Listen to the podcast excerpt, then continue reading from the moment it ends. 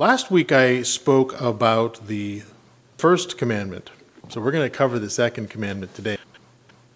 The second commandment is one of the commandments that we look to in answer to, I think, a very important question How does one love God with all your heart and with all your mind? And I went through briefly as an introduction on the first commandment how the law can be perceived as being on two tablets, you know, and and the first four are directed towards how we love God. And that's what we're following through with. I'm going to cover all four of the, those commandments. And so we're going to cover the second commandment today. So if you are uh, ready, take your Bible, turn to Exodus 20, verse 4. And we're going to start off reading the second commandment. And the second commandment touches on how do we perceive God? How do we experience God, if you will? Exodus 20, and we'll read verses 4 through 6 together here, which say, You shall not make for yourself an image in the form of anything in heaven above, or on the earth beneath, or in the waters below. You shall not bow down to them or worship them, for I, the Lord your God, am a jealous God punishing the children for the sin of the parents to the third and fourth generation of those who hate me, but showing love to a thousand generations of those who love me and keep my commandments. So, images. Images of God. Images of God. How do we perceive God? How do we visualize, if you will? Or is it through our senses? I mean, do we have a picture of God? Do we uh, perceive him through our other senses, our eyes, ears, fingertips, and so forth? Um, then I think that also touches on how do we explain him to ourselves and to others. Now, when we think of idolatry, when you think of idolatry, I think the most common uh, reaction is to think of idolatry as referring to strange carvings of, say, Dagon, the fish god, or something like that, or Molech, or you know some human figure with an animal head, you know, a wolf or an eagle or whatever. But if you think about the commandments, and the first commandment in particular, uh, the concept of having false deities, if you will, is actually already covered in the first commandment. All right? So if you are obeying the first commandment, then you wouldn't be doing any of this Dagon Molech stuff. Does that make sense? You know what I'm talking about? Um, if you're obeying that first commandment, this, sub, this subsequent warning about idolatry would be redundant. Okay, the second commandment, therefore, has some other information in it that's building on what we've been given in the previous commandments. And I would I put it to you, and I don't this is not a radical departure from anything you've heard before, but the second command must therefore also refer to the use of pictures, statues, and other false representations of the true creator God. And this is what the commandment's getting at, if you think about it. Um, so the first commandment says, Have no other gods before me. Okay? The second commandment says, okay, no false representations of me. If you remember Israel and they made the golden calf, right? Well, to them, they weren't making up something new and fantastic. What did they say about this golden calf? Here's the God that brought us out of Egypt. And God says, No, no, no, no, no. You do not do that. We do not do that. No false representations of me. No lifeless, inanimate objects to represent the living God. No false theories. Okay, I'm going to extend it out a little bit. I would add to this no false theories or explanations of who and what I am. A prime example of that would be the Trinity teaching, which is a, an attempt to explain the living God um, in a way that has not been revealed in Scripture. It is uh, kind of coloring outside of the lines, if you will, and disobeying God's clear instructions. Don't add to what I say. Don't take away from it, but don't add to it. Right? So our understanding of God has to be, uh, we have to be careful with it. All right? Now, with that said, did you know, did you know that there is an approved likeness of God? There is a scripturally approved likeness of God. Okay? There is. Go to Genesis 1. Genesis 1, verse 27.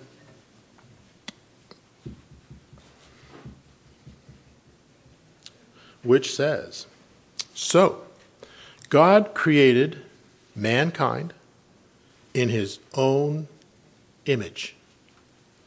In the image of God, he created them. Male and female, he created them. Genesis 5, verse 1 and 2, just another scripture says basically the same thing. Um, when God created mankind, he made them in the likeness of God. He created them male and female and blessed them, and he named them mankind when they were created.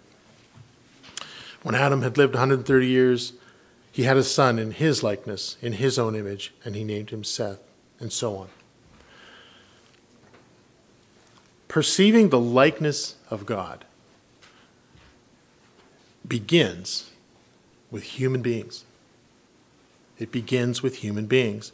We are, according to God's own word, images of a living God.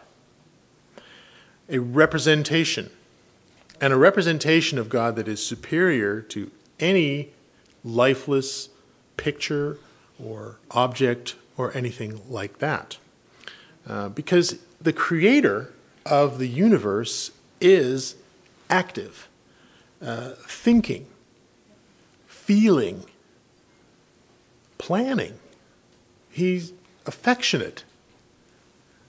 There are lots of other characteristics and qualities that I could list through, but you get the gist, I hope. Um, he's not something that we dreamed up you know, it's not something that humanity dreamed up as sort of like a representation of all our best and brightest thoughts. Um, neither is is God an impersonal force within the universe like uh, fertility, you know, or strength, or logic, or math. Although this is how many choose to explain God or um, understand God, you know, there's obviously an intelligence in the universe, and people, you know, kind of grasp in the darkness on stuff like this.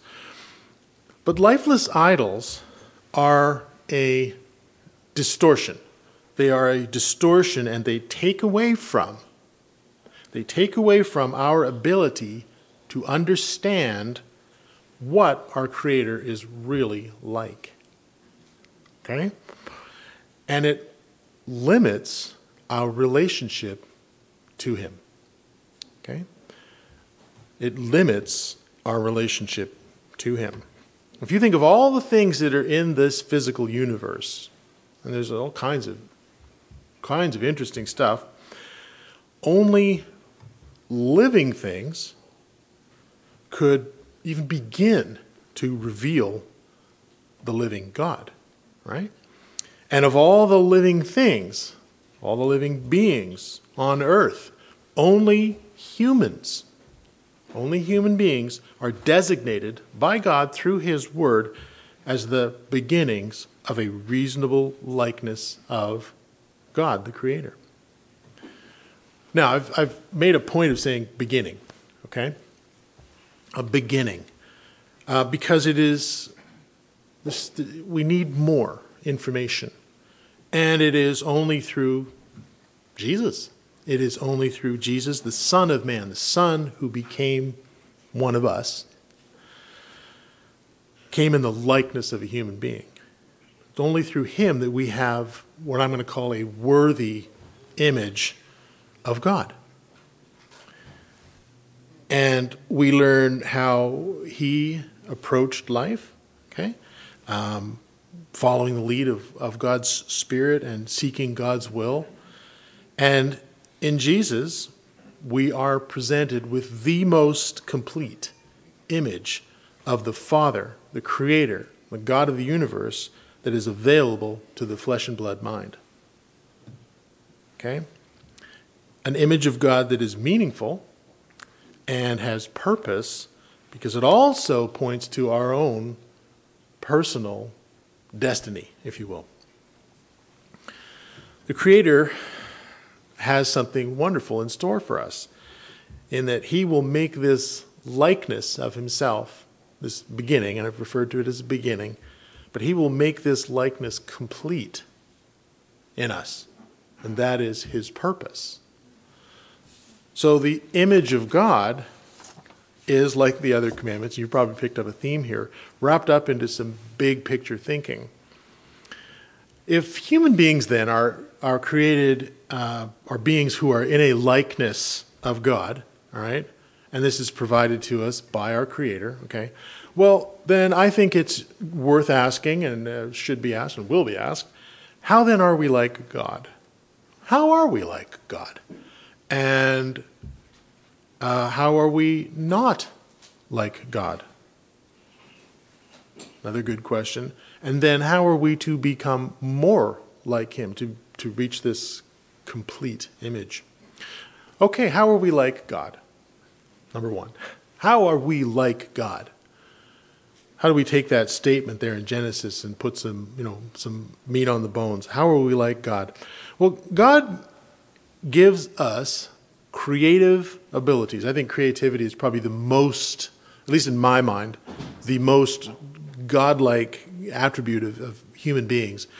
Uh, but there are others. We have creative abilities and we have leadership abilities, uh, all of which are similar to him, but on a you know greatly limited scale. All right, we're you know these are similar on a limited scale.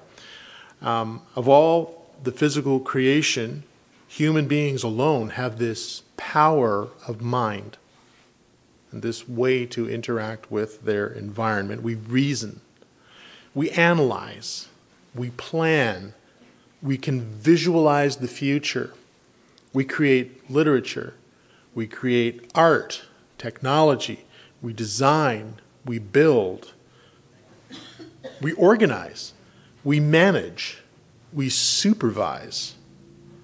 Uh, we super on all you know both things and other people other thinking beings.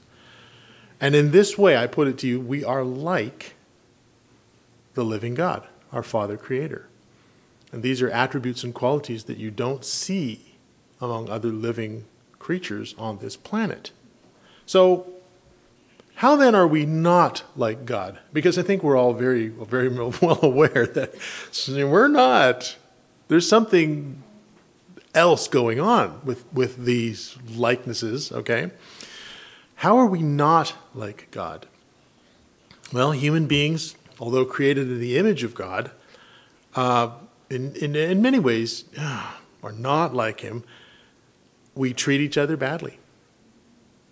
We treat each other badly.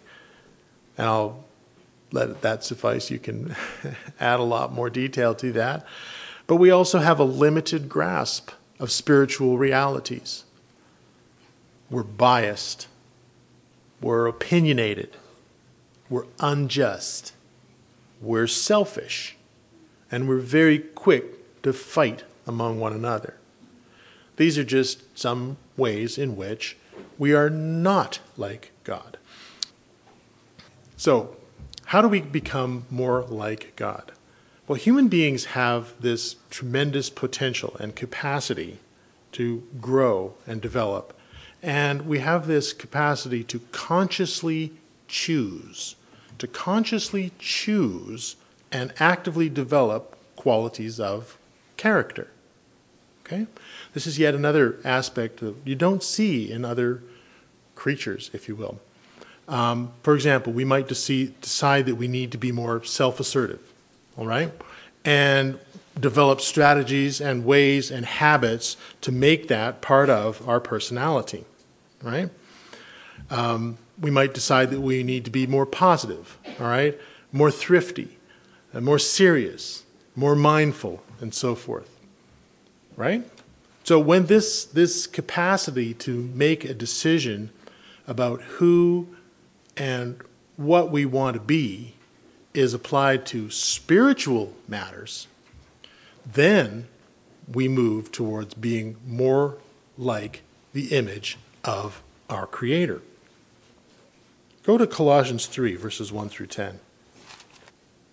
Paul, writing here, says in Colossians Since then you have been raised with Christ, set your heart on things above, where Christ is seated at the right hand of God. Set your minds on things above, not on earthly things, for you died, and your life is now hidden with Christ in God. When Christ, who is your life, appears, then you will also appear with him in glory. Put to death, therefore, whatever belongs to your earthly nature sexual immorality, impurity, lust, evil desires, and greed, which is idolatry. Because of these, the wrath of God is coming. Now, you used to walk in these ways in the life you once lived, but now you must also rid yourself of all such things as these anger, rage, malice, slander, and filthy language from your lips. Don't lie to each other, since you've taken off your old self with its practices and have put on the new self, which is becoming renewed in knowledge of the image of its creator. Now, this is this process that I was talking about where we have the capacity to take an active role in creating, if you will, who we are going to become. Right? Now, if you wonder, okay, so what are the, these things we want to become? And, you know, Colossians mostly talked about, well, put off the bad stuff and put on the good stuff. Well, what's the good stuff, right? What do we actively decide we want to become? Go to uh, Galatians 5. Galatians 5, verse 19.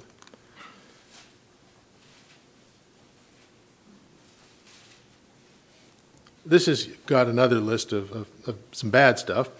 Uh, we'll read through verse 24. The acts of the flesh are obvious sexual immorality, impurity, debauchery, idolatry, witchcraft, hatred, discord, jealousy, fits of rage, selfish ambition, dissensions, factions, envy, drunkenness, orgies, that stuff like that. I warn you, as I did before, that those who are like this will not inherit the kingdom of God.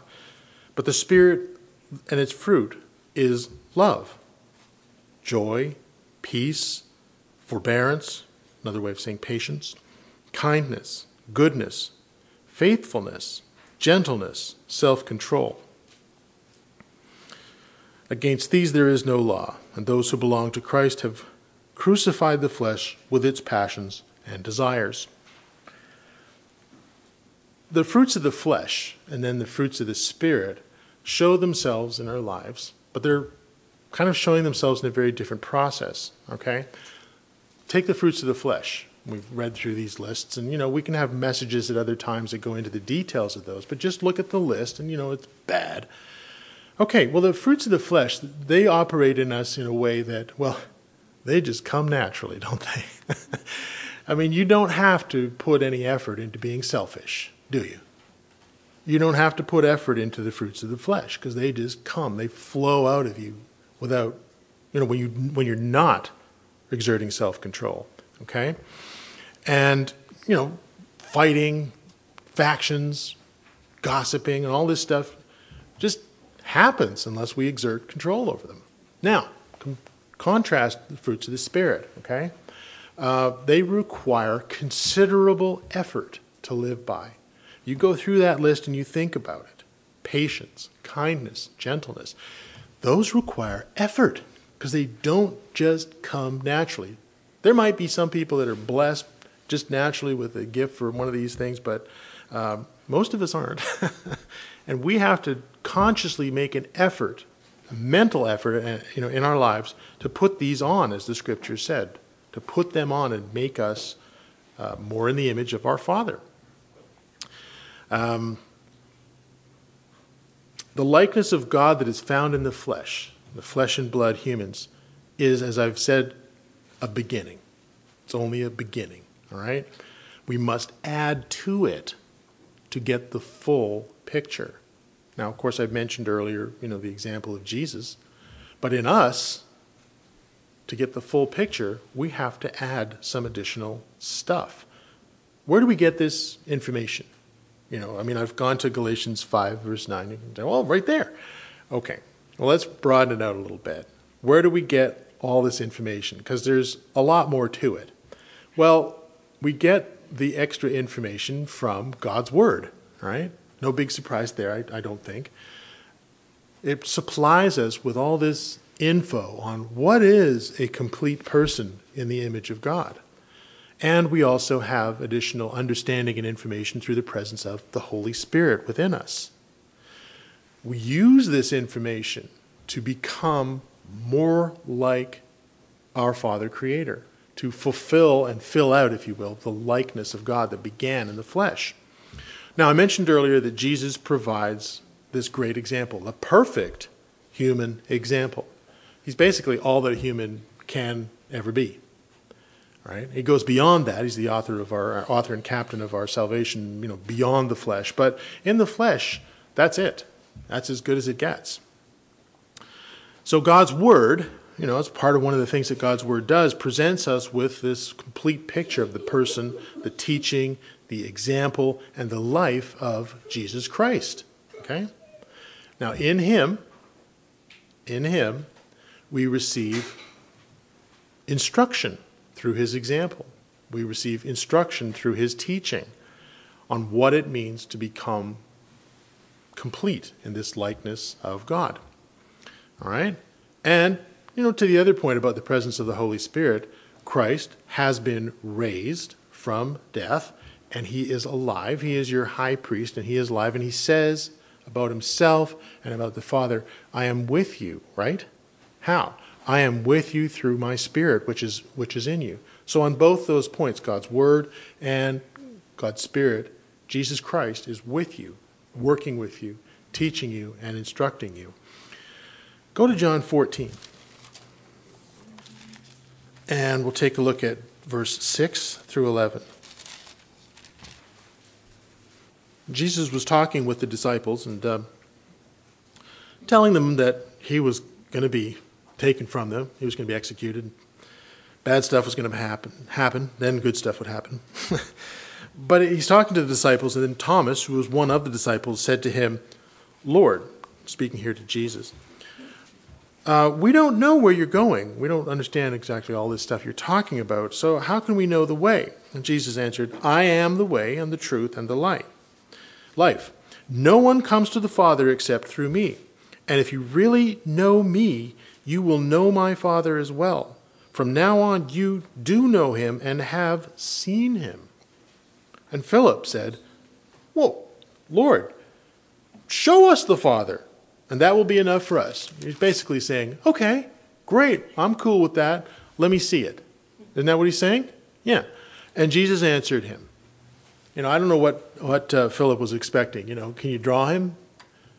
Can you like you know get some plasticine and you know make a model of him? I don't know what he was looking for, right? But he basically wanted something he could wrap his mind or his hands around. And has Jesus answer that request? He says, "Don't you know me, Philip? Don't you know me? Um, I've been with you for such a long time. Anyone who has seen me has seen the Father." So, how can you say, Show us the Father? Don't you believe that I am in the Father and that the Father is in me? The words I say to you, I do not speak on my own authority. Rather, it is the Father living in me who is doing this work. Believe me when I say, I am in the Father and the Father is in me. Or at least believe on the evidence of the works themselves. And that last clause, that's worth some elaboration. We'll come around to that. But first, let's take a look at Colossians 1, verse 15. Short, sweet, just another uh, verse. Says, The Son, that's Jesus, Jesus Christ, is the image. That gets us back to that key word. He is the image of the, un, the invisible God, the firstborn over all creation. And when it adds that extra clause about being the firstborn, that adds the extra understanding that, okay, where I have gone, you will go too. And that's Jesus' message to you. It's his message to his disciples. Where I have gone, you will go too. Right? The Creator's goal, your Father's goal for you, for us, for everybody, is to transform us, our nature and our character, into Christ's image. Okay? We read about that during the course of the sermons in the year. So we're transformed into the image of Christ, who is complete in the likeness of God the Father, the Creator. Connect the dots. And this process becomes complete when we are resurrected unto spirit. Go to 1 Corinthians 15 and verse 45. We'll read verse 45 through 53. Talking about this transformation, got to be one of your favorite parts of Scripture. Uh, I'll bet it is. Paul says, yeah, there's a natural body, and then there's a spiritual body.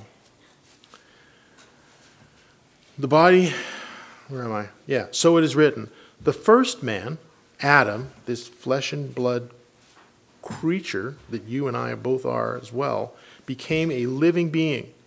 The last Adam, the final Adam, a life giving spirit, of course, referring to Jesus Christ. The spiritual did not come first, but the natural, the physical, the flesh and blood comes first. All right? And after that comes the spiritual. The first man was of the dust of the earth, you know, the chemicals, the water, the energies of the earth, okay? The second man is of heaven, okay? As was the earthly man, so are those who are of the earth. And as is the heavenly man, so are those who are of heaven. And just as we have borne the image of the earthly man, okay, so shall we bear the image of the heavenly man. For I declare to you, brothers and sisters, that flesh and blood cannot inherit the kingdom of God, nor does the perishable inherit the imperishable. Listen, I'm telling you a mystery. I'm telling you something that hasn't really been heard or understood before. We will not all sleep, but we shall be changed in a flash, in the twinkling of an eye, at the last trumpet, for the trumpet will sound and the dead will be raised imperishable, and we will be changed.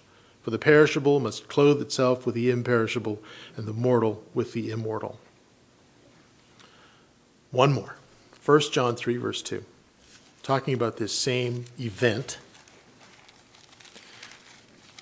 the resurrection to spirit, focusing more on the quality of it here in 1 John 3, verse 2. Very, very short, succinct statement. See what great love the Father has lavished on us, that we should be called children of God. And, and that is what we are children of God. When you are raised, you will be a child of God. Okay? The reason the world does not know us is that it did not know him. Dear friends, now we are children of God, and what we will be has not yet been made known, but what we but we know that when Christ appears, we shall be like him for we shall see him as he is. And all who have this hope in him purify themselves, just as he is pure. And that adds another element there. All who have this hope in him purify themselves, just as he is pure. So when we're talking about the image of God, we're talking about going, you know, from this image of God that we started off with in Genesis, you know, the flesh, the blood, we have the image of Christ, we have the extra information. What is this all about? Well, living in obedience to God's commandments. Let's go back to the second commandment now, Exodus 20. Um, you probably noticed this when we read it through the first time, but let me uh, underline it if you would. We'll read it again. It says, You shall not make for yourself an image in the in the form of anything in heaven above or on the earth beneath or in the waters below. And you shall not bow down to them or worship them. For I, the Lord your God, am a jealous God. Now, listen to what he says next. This is part of the commandment. Punishing the children for the sin of the parents to the third and fourth generation of those who hate me, but showing love to a thousand generations of those who love me and keep my commandments. Notice that, like in the commandment itself, it also has a reference to saying, "Who keep my commandments." It's sort of you know self-referential, if you will. The second commandment is a two two-part two-part message, if you will. The first part says, "Okay, no images, right, no false representations," and the second part warns of accountability. Accountability. We must answer for our words and our deeds and all that other stuff because that is how we form the complete image of God. Through obedience to his commands, through conforming our lives and our thoughts and everything about us to that image. Notice, I mean, it's written right there in the commandment. This is how you form the image of God through the obedience. Now, kneeling and bowing and praying before a picture or an object. Um, and, and, yes, I would include in that the image of a cross, okay? Uh, that might look and feel like an act of devotion and uh, submission and worship and so forth. But true worship, true worship of our Creator is demonstrated through the keeping of his commands. And again, that is how we attain and understand and bear, if you will, the full image of God. John 4, verse 23. Jesus is speaking to a Samaritan woman, not a Jew, and you know there's some misunderstanding among all these people about religion and understanding and so forth. And he cuts to the cuts to the quick with her and he says, okay, yeah, yeah, you know, you've got your Samaritan worship and the Jews have their worship. But in 20, verse 23, he says, a time is coming, and now has come, because I'm standing here talking to you right now, when the true worshipers will worship the Father in the Spirit and in truth. For they are the kind of worshipers that the Father seeks. God is spirit, and his worshippers must worship in spirit and in truth. Knowledge and understanding of God's truth, God's truth, is essential for growing holy, righteous character. And, in the context of today's message, filling out and completing that image of God. Proverbs 2, if you would verses 1 through 5. My son, let's change that and say, My son, my daughter, my child. If you accept my words and store up my commands within you, turning your ear to wisdom and applying your heart to understanding, indeed, if you call out for insight and cry aloud for understanding, and if you look for it as for silver and search for it as hidden treasure, then you will understand the fear of the Lord and find the knowledge of God. So, talked about this information, you know, the extra information you add to the flesh and, you know, get this complete likeness. Once you gain or are given understanding of truth, and God gives it to you, and you receive it through the Holy Spirit, then you are held responsible. You are held responsible and accountable for what you know. Go to James 1, verse 22, which says, Do not merely listen to the word and so deceive yourselves. Do what it says. Anyone who listens to the word but does not do what it says is like, like someone who looks at their face in a mirror, and after looking at himself, goes away and immediately forgets what he looks like. But whoever looks intently into the perfect law, that gives freedom and continues in it, not forgetting what they have heard, but doing it, they will be blessed in what they do. 1 John 2, verses 4 through 6. Whoever says, I know him, but does not do what he commands, is a liar. Or in our parlance, is a phony. okay? And the truth is not in that person. But if anyone obeys his word, love for God is truly made complete in them. And this is how we know that we are in him. Okay. We worship God by obeying him. And, you know, we've gone through these first three commandments now, right? And they all kind of circle back, don't they? I mean, I hope I'm not getting too repetitive, but they all kind of circle back to the same thing. You must obey. You have to listen to what God says and change who and what you are. Um, you worship God by obeying Him, by emulating Him, uh, by learning through practice and effort to think and live as He does. All right? And we show honor and we show respect for Him by living this way.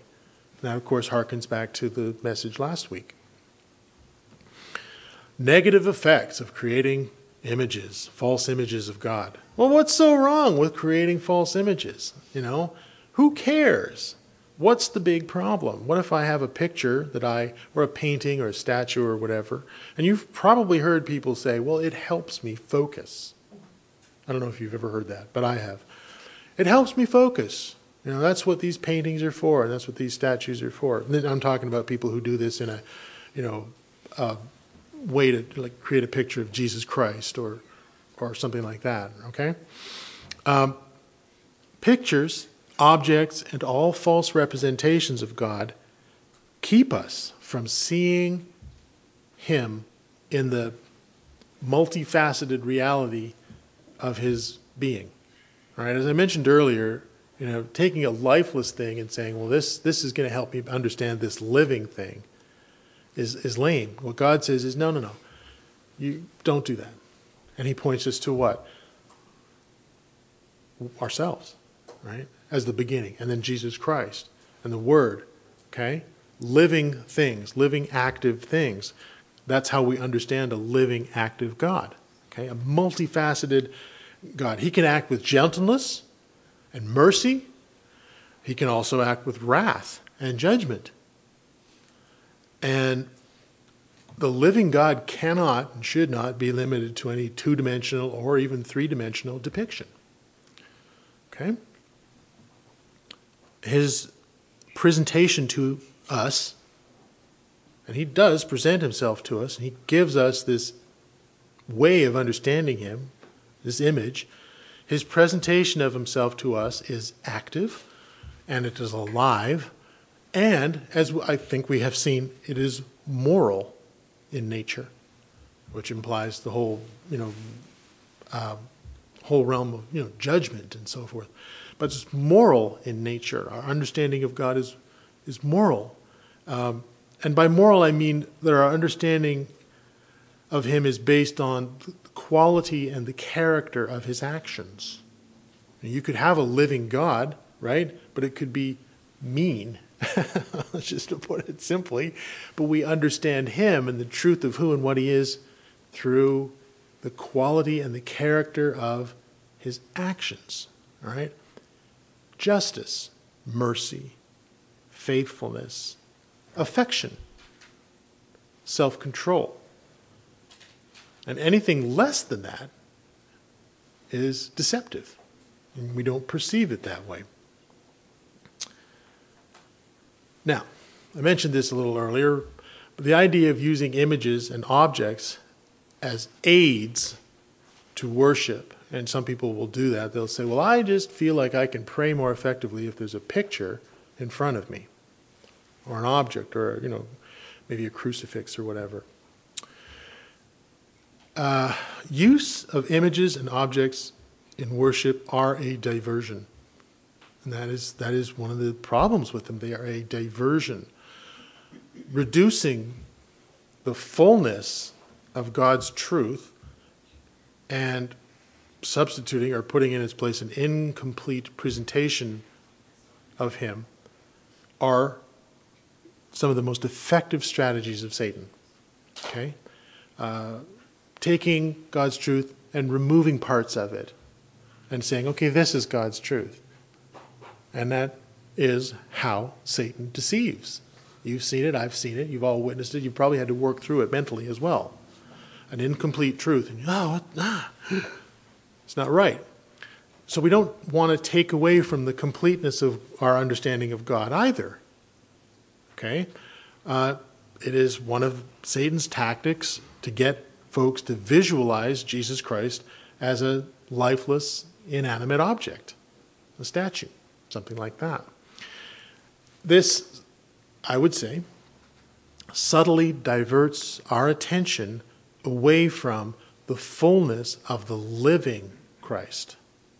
That's a very important understanding, which we must always remember that Jesus Christ is not a dead hero, but he is an active, living high priest.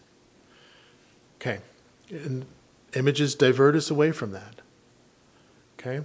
It dulls or undermines, if you would, our perception of the vibrant, perfect, living God and gets us focused on stuff. wow, look at the beautiful carving on that or the diamonds around it. Gets us focused on created things, which if we go back to the previous messages, that's God wants us to not do that because they're all temporary. Um, so this deception is the first actually step towards violating the first commandment, having no gods before me. You know, putting created things before God. Anyway, I won't go too far down that path. Go with me to 2 Corinthians 3. 2 Corinthians 3, verse 18. And I'm going to read through to chapter 4, verse 7. And we all, who with unveiled faces contemplate the Lord's glory, are being transformed into his image with ever increasing glory. So it's a process that's being described here, which comes from the Lord who is the Spirit.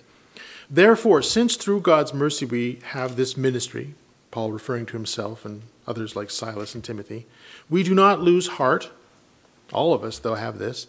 Rather, we have renounced secret and shameful ways, and we do not use deception, nor do we distort the word of God.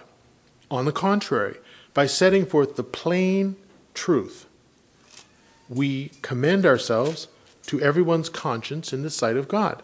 And even if our gospel is veiled, or it's veiled to those who are perishing, the God of this age has blinded the mind of unbelievers so that they cannot see the light of the gospel that displays the glory of Christ, who is the image of God. For what we preach is not ourselves, but Jesus Christ as Lord, and ourselves as your servants for Jesus' sake. For God, who said, Let light shine out of darkness, made this light shine in our hearts to give us the light of the knowledge of God's glory displayed in the face of Christ. So the image of God is not so much seen,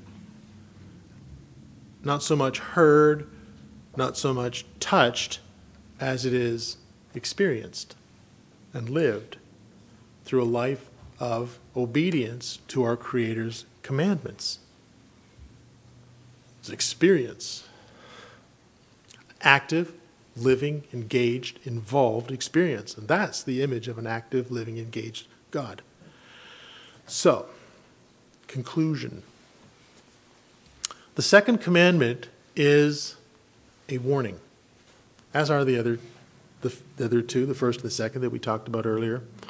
The second commandment is a warning to keep our eyes and our attention on the living God, who is known and perceived through his works. Go to Deuteronomy 4.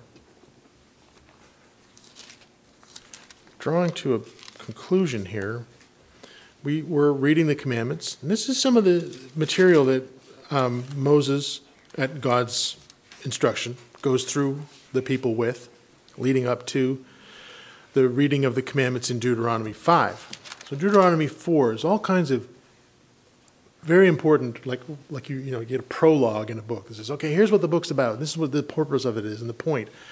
In Deuteronomy 4, verse 15, God says to the people through Moses, He said, You saw no form of any kind the day the Lord spoke to you at Horeb out of the fire. And the people didn't see God on the top of the mountain. They saw the effects. They saw the fire, the lightning, the clouds, the smoke, and all that kind of stuff. But they did not see a form. They didn't see a face. Right? Therefore, watch yourselves very carefully so that you do not become corrupt and make yourselves an idol. Of course, they did. They made that calf. An image of any shape, whether formed like a man or a woman, or like any animal on earth, or any bird that flies in the air, or any creature that moves along the ground, or any fish in the waters below. And when you look up to the sky and see the sun, the moon, and the stars, and all the heavenly array, do not be enticed in bowing down to them and worshiping things the Lord your God has apportioned to all nations under heaven. But as for you, I'm speaking here to Israel, as for you folks, the Lord took you and brought you out of the iron smelting furnace out of Egypt to be a people of his inheritance as you now are. So he just says, You didn't see a form and you didn't see a face. What you saw was what I did. You saw me in action, leading you out of Egypt, redeeming you. Okay? That was what he said before the commandments were, were read. And we would interpret that in a different way. You know, we would probably look towards our own personal salvation and calling. But we do not know God through any image or object or appearance. We know him through the nature of what he does. Okay? And he says to Israel, I am the God who brought you out. And that could be applied, you know, in so many ways. I am the God who brought you out of whatever kind of mess you were in. All right? Now, the ultimate work of God, of course, is the life of Jesus Christ. The perfect and complete spiritual representation of the Heavenly Father. As the scriptures say, you know, God has spoken to us through his Son, and nothing else has come out since because that's it. That's as good as you get. The representation of God the Father the, the best you can get in the flesh. Now, of course, the scriptures look forward to a wonderful time when, you know, Paul talks about it as now we see through a glass darkly. Later, whew, yeah, well, while we're in the flesh, we've got everything that we can handle. And it's in some ways very simple. In some ways, it's very complicated. Um, and we've gone through that. Obedience. It all seems to circle back. All roads, all roads to God lead back to obedience.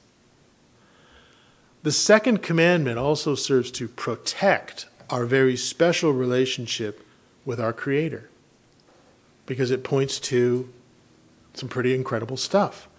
We're made in His likeness now in the flesh, and we can see little aspects of it. Yet we are destined to become even more fully like Him, to grow into that maturity of Christ, as the scriptures say. And fashioned into his spiritual image and raised to a special place in his own family. Our Creator is greater than anything that we can see or imagine, anything that we could draw on paper or carve with our hands or whatever. And his likeness is truly understood and perceived through living and doing, active, alive, etc. And this understanding is built on the foundation of obedience to his commands, which are a guide on proper action, proper activity, and proper doing. And we would add to that putting on his spiritual outlook. Go back to the, those spiritual attributes love, joy, peace, patience, kindness, loyalty, gentleness, mercy, justice. That's the image of God.